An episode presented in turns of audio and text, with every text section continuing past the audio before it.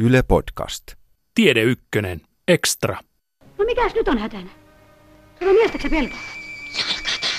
Mikä alkaa? Kummittelu. Kummitteleeks täällä? Jumalan kamalaa kuuluu kummallisia ääniä. Siunatkoon!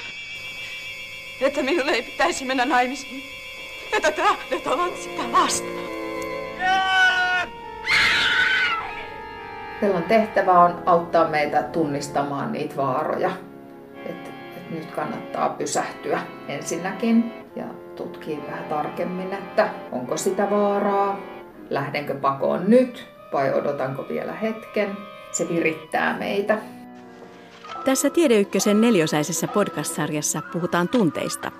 Neljästä perustunteesta, vihasta, pelosta, ilosta ja surusta. Tässä jaksossa käsitellään pelkoa. Sitä, mikä on pelon tunteen tehtävä, miten pelko ilmenee, missä se tuntuu, miten sitä voi hallita tai sen voi hyväksyä, ja myös sitä, mikä pelon tunteessa on parasta. Minä olen Jaana Sormunen ja seurassani on psykologi, psykoterapeutti Katja Myllyviita, joka on myös kirjoittanut tunteista. Tietokirjan Tunne tunteesi.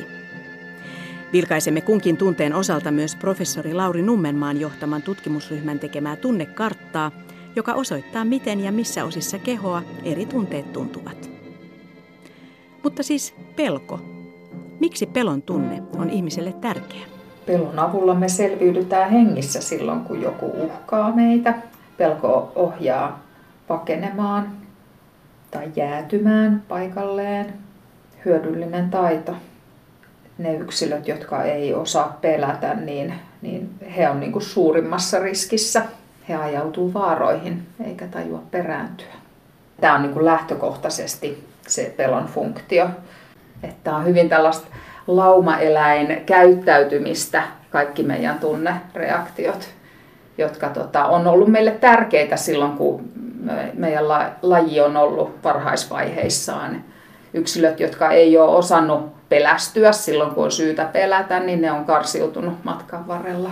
Jos tätä katsoo vähän samalla lailla kuin sitä vihan tunnetta, niin, niin pelossakin voi olla niin kuin montaa eri tasoluokkaa. Että semmoinen tota, pieni varovaisuus voi nimenomaan niin kuin, ö, tehdä tilanteen turvalliseksi, että osaa varoa jotain ihmistä, josta sä näet, että tota kannattaakin ehkä vähän kohdella silkkihansikkain, niin mitään räjähdystä ei pääse tapahtumaan. Et tällainen, niin kuin, sehän on myös pelon tunne, että, että mä tunnistan mahdollisia vaaroja ihan adekvaatisti, niin se pitää tilanteen turvallisena. Sillä tavalla kaikki pelon tunteetkin on lähtökohtaisesti meille hyödyksi. Että oikeastaan pelon tunne voikin olla niin kuin positiivinen tunne, koska se pelastaa. Kyllä, siis pelko lähtökohtaisesti auttaa meitä pysymään turvassa. Se on sen alkuperäinen tarkoitus. Kuule, tuossa on reikä. Olipa hiuskarvan parassa. No millä tavalla se pelon tunne ilmenee ihmisessä? Pelon tunne on todellakin tätä uhkajärjestelmän aktivaatioa. Se vaikuttaa tosi kokonaisvaltaisesti. Se vaikuttaa niin, että me tavallaan aletaan havainnoimaankin sitä ympäristöä siitä pelosta käsin. Eli me nähdään helposti asiat uhkaavina. Tämä pelko on tämmöinen, mikä helposti värittää, vähän vinouttaa sitä tapaa hahmottaa. Muut ihmiset alkaa näyttää jotenkin uhkaavilta. Aletaan kuulla ikään kuin sävyjä toisten kommenteissa. Et sillä on hyvä muistaa aina, että silloin kun me ollaan pelokkaita, niin, niin me ei, ei nähdä sitä tilannetta ihan objektiivisesti. Mutta että se virittää meitä. Pelko on hyödyllinen silloin, kun se sopii siihen tilanteeseen. Mutta silloin, silloin, kun se ei, ei tavallaan sovi siihen tilanteeseen, on jotenkin ylimitotettu tai jää päälle. Tai pelkoa, mikä on muuttunut ahdistuneisuudeksi, niin silloin sitä hoidetaan.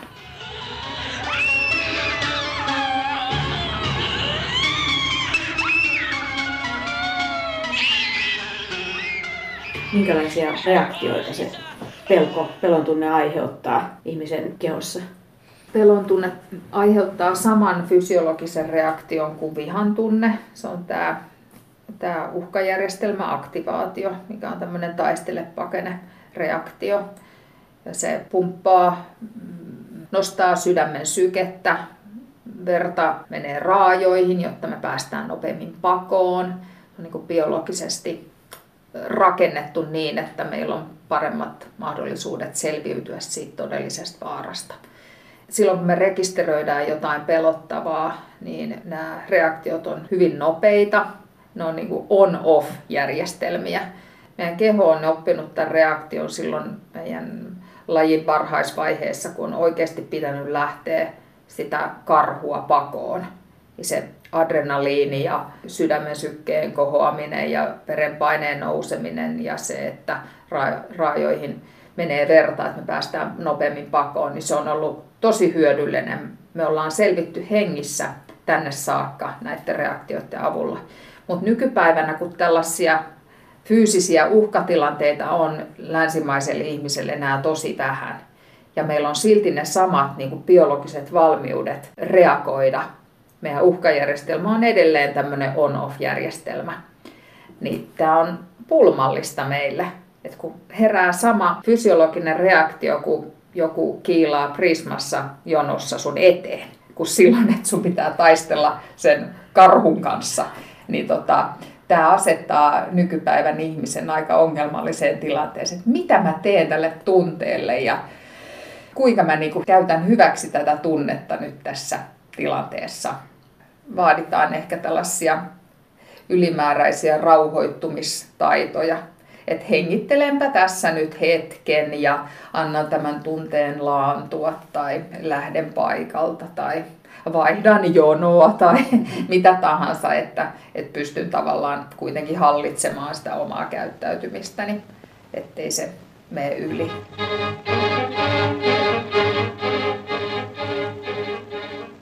Pelon tunnehan ei ole vaarallinen, se on siis yleensä epämiellyttävä. Har, harva pitää siitä näistä kaikista fyysisistä reaktioista. Tärinää, hikoilua, tätä sydämen hakkaamista, hengenahdistusta. Ne on tosi epämiellyttäviä nämä pelkoon liittyvät fyysiset tuntemukset, mitä ihmiset kuvailee.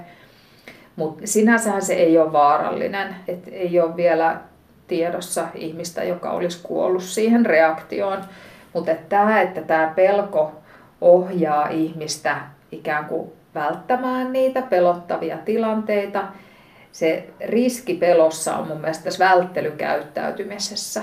Eli se, että me aletaan sitten vältellä niitä, niitä tilanteita, missä näitä paniikkikohtauksia syntyy tai missä alkaa pelottaa, niin se kapeuttaa sitten ihmisen elämää. Ja tällä välttelyllä on tapana ikään kuin laajentua. Se aina pienenee ja pienenee se tila, missä ihminen uskaltaa olla. Niin se on tässä pelossa nähdäkseni se vaara. Ei siis itse tunne ole vaarallinen, vaan se, jos se ohjaa liikaa sitä käyttäytymistä sinne välttelyn puolelle. Et se riski on niinku siinä eristäytymisessä ja siinä, että ei uskallakaan tehdä sit sellaisia asioita, mitkä olisi itselle tärkeitä, koska välttää sitä pelon, pelon kohtaamista. Että esimerkkinä, niin kuin, jos on tämmöinen paniikkihäiriö, joka alkaa ensiksi niin kuin isossa ostoskeskuksessa, niin ihminen alkaa vältellä sitten sitä ostoskeskuksissa käymistä. Ja tota, sitten kun tulee lisää stressiä elämään ja on pitkään jo käynyt vaan lähikaupassa, niin voi olla, että jossain kohtaa alkaa lähikaupassakin tulla niitä samoja, samoja tuntemuksia. Ja tota, sillä tavalla tämä on tämmöinen niin kuin, ikään kuin noidankehä tämä välttely että ohjaamme aina tähän altistukseen ihmisiä siihen, että on niin epämiellyttävissä tilanteissa niin kauan, että se tunne alkaa vähitellen helpottaa. Se ei kestä ikuisesti se ahdistus ja paniikki siellä, mutta sen kanssa pitäisi malttaa jotenkin olla rauhakseen, jotenkin saada sellainen toinen ääni sinne sen ahdistuksen rinnalle, joka sitten muistuttaa, että tämä menee ohi ja tämän mä kestän ja ja sitten sen kokemuksen saaminen, että tämä tunne ei, ei ohjaa mua, mitä se välttelykäyttäytyminen on, vaan että mä itse teen valintoja sen suhteen, että minne mä meen ja milloin mä meen. Ja mä meen sinne vaikka pelkokainalossa, mutta mä teen sen, mikä, minkä mä haluan tehdä. Eli tätä pelon tunnettakin niin kuin voi säädellä. Tällainen just sitä. opetella säätelemään. opetellaan säätelemään, joo. Joo, ja monenlaisilla tavoilla tätä, tätä pelon tunnetta voi kyllä säädellä, että tähän pel- pelkoonhan on tavallaan täsmälääke tämä, kuinka rauhoittua, että et, harjoitellaan tällaista oman kehon rauhoittamista ja oman hengityksen seurailua ja pysähtymistä ja ikään kuin sen pelon tai ahdistuksen tunnistamista ja vastaanottamista ja mahduttamista itseen. Tätä voidaan harjoitella jo ennen kuin mennään sinne niin kuin pelottavaan paikkaan. Että sitten kun ihminen saa enemmän jotenkin itseluottamusta myös sen tunteen kanssa pärjäämisessä, niin, tota, niin silloin se itse pelko ei ole enää niin pelottava. Savun keskeltä se tuli tänne, lattian läpi niin kuin ei mitään. Ihan vitivalkoinen. Rauhoittukaa. Oli, oli. Sarvetkin sillä oli päässä. Ja muutenkin pirun naama. Ja suusta tuli tulta ja korvista. Missä se pelon tunne tuntuu kehossa?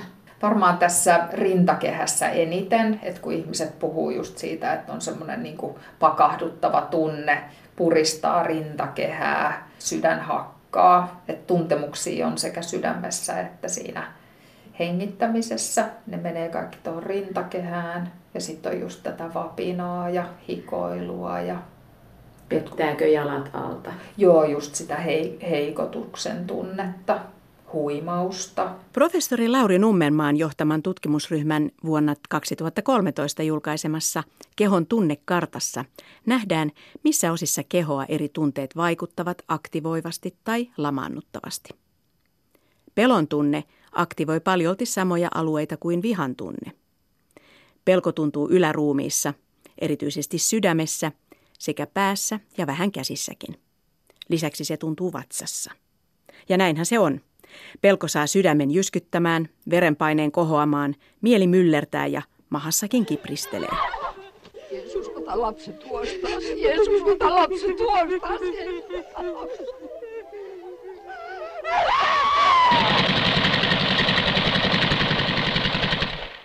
Tämä on tosi kokonaisvaltainen niin kuin meidän kropassa, tämä uhkajärjestelmän aktivaatio.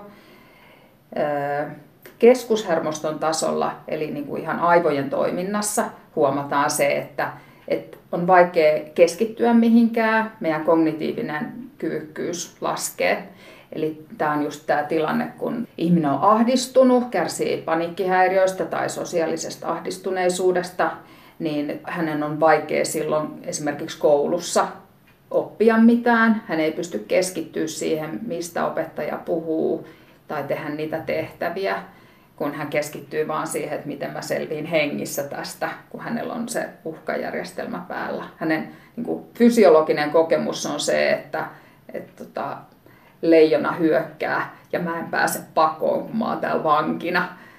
Hänen on mahdoton siinä ajatella. Oman kuorrutteensa tälle tekee tietysti se, mitä on sitten taas tässä sosiaalisessa ahdistuneisuudessa, että jos vielä pelkää lisäksi sitä, että näkeekö ihmiset tämän ulospäin, tämän mun tunteen, niin tota, silloinhan se tuplaantuu tai triplaantuu se tunne, kun sitä yrittää tukahduttaa.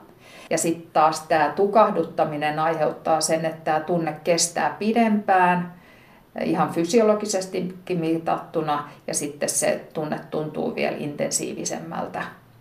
Eli kestää pidempään ja tuntuu voimakkaammalta. Pysähtytään! Takaisin ketjuun! Ei tässä semmoista hätää ole, meillä on kyllä aikaa vielä! Uhrata meidät meidät on! Päälliköt jättää meidät tänne niin, että... Miten voi oppia hyväksymään pelon? Niin, sehän muuttaa tavallaan sitä, vähän niin kuin sitä koko minäkuvaa. Että et, voinko mä laajentaa mun minäkuvaa si- silleen, että et mä oon ihan hyvä ja pätevä tyyppi, vaikka mä välillä pelkäänkin. Tämä edellyttää vähän niin kuin sellaista joustonvaraa sinne, siihen omaan minään tai minä ihanteeseen. Voiko sitä vähän muuttaa? Voiko ihanne minä ollakin sellainen tyyppi, joka on reagoiva, joka kokee näitä tunteita ja on just sen takia tavallaan hyvä tyyppi. Että semmoinen, jos on kovin niin tämmöinen kivikasvonen, vähän niin kuin äijä minäkuva, niin siihenhän mahtuu huonosti näitä tällaisia pelon ja heikkouden tunteita. Ja se tavallaan tekee riskin tälle, että mitä mä sitten teen, kun mä pelästynkin. Ja tunnistaks mä edes niitä aluksi vai tunnistaks mä vasta sit, kun tulee joku hirveä kohtaus. Ja silloin, jos ollaan tämmöisessä tilanteessa, niin nehän on sit tosi hurjia ne ahdistuskohtaukset. Ihminen pelkää ihan, että, että mä kuolen tähän, tilataan ambulanssit ja näin. Ihmiset sekoittaa sen sydänkohtaukseen, että kun rintaa puristaa ja sydän hakkaa ja muljuuko se jotenkin rinnassa ja jättääkö se nyt muutaman askeleen väliin ja näin. Niin se on tosiaan kokemuksena tämmöinen. Ja sitten kun se tavallaan paikantuu tänne rintakehään, niin sen takia se ambulanssi varmaan usein soitetaan. Panikkikohtaus itsessään ei ole siis vaarallinen, mutta tosi epämiellyttäviä kokee.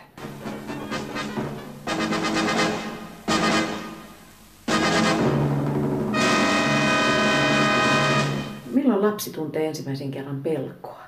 Pelko on varmaan kyllä tosi varhaisessa vaiheessa jo tunnistettavissa, kun pieni lapsi on niin riippuvainen siitä hoitajastaan, että kun hoitaja ei olekaan siinä, äiti tai isä ei ole paikalla, niin lapsi kyllä ilmentää sen nopeasti, alkaa itkemään, että miss, missä, missä se on. Oman turvallisen hoitajan menetys on varmasti pienen lapsen suurin pelko, ja jos lapsi kokee menetyksiä, voi se myöhemmin tuoda mukanaan muutakin menettämisen pelkoa. Mutta koska tunteet ovat abstrakteja, on hyvin yleistä, että lapsilla tunteet menevät puheissa sekaisin. Onko tämä nyt pelkoa vai surua, vai jännitystä vai kiukkua? Sen sijaan lapset tuntevat tunteet voimakkaasti kehossaan, joten tunteiden tunnistamisessa auttaa, kun mietitään, miltä ja missä mikäkin tunne kehossa tuntuu. On tärkeää, että lapsi tunnistaa tunteensa, jotta hän voisi ymmärtää itseään ja oppii tarvittaessa säätelemään tunteitaan ja käyttäytymistään.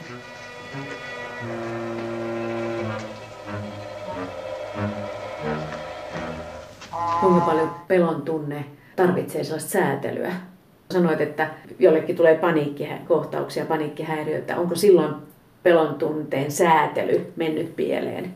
Joo, että silloinhan nimenomaan harjoitellaan tätä, että, että kuinka pysähdyn ja kuinka siedän sitä tunnetta ensinnäkin. Eli lähdetään tätä ikään kuin pelon pelkoa ensinnäkin siitä tota, kerimään pois, sitä kuorutetta pois päältä, että se on ihan, se, on, se tuntuu ikävältä, mutta tota, se, on, se on vaan tunne, se ei ole vaarallinen ja, ja opetellaan tunnistamaan sitä, että ensinnäkin, että mitkä ne on ne tilanteet, mitkä tekijät siellä on triggerinä tavallaan, että mulla syntyy se nollasta sataan pelästyminen.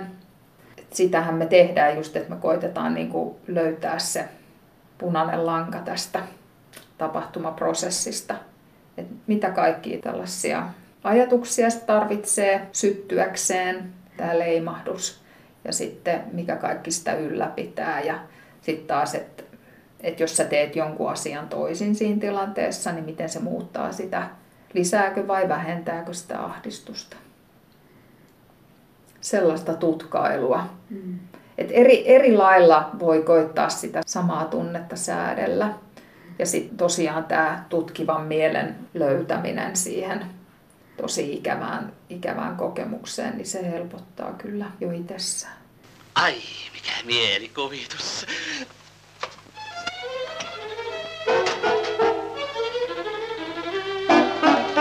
Mikä on parasta pelon tunteessa?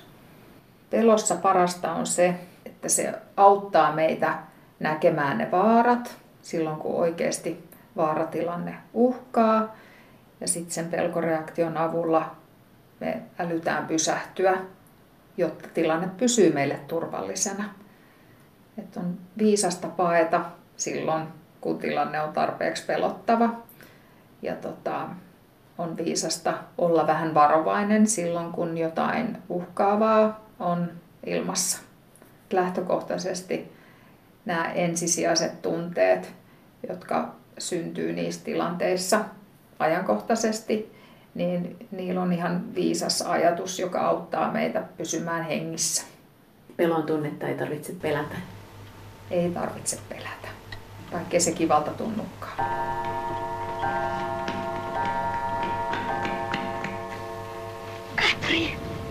Älä pelkää. Ei se koske enää.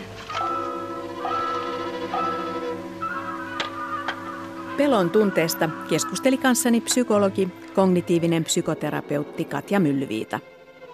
Tämän Tiede Ykkönen Ekstran tunteita ja tunnetaitoja käsittelevän neliosaisen sarjan muissa osissa puhutaan vihan, surun ja ilon tunteista. Ohjelmasarjan on toimittanut Jaana Sormunen ja äänisuunnittelusta vastasi Katja Kostiainen. Ohjelmassa kuulut ääniefektit oli koottu vanhoista suomalaisista elokuvista.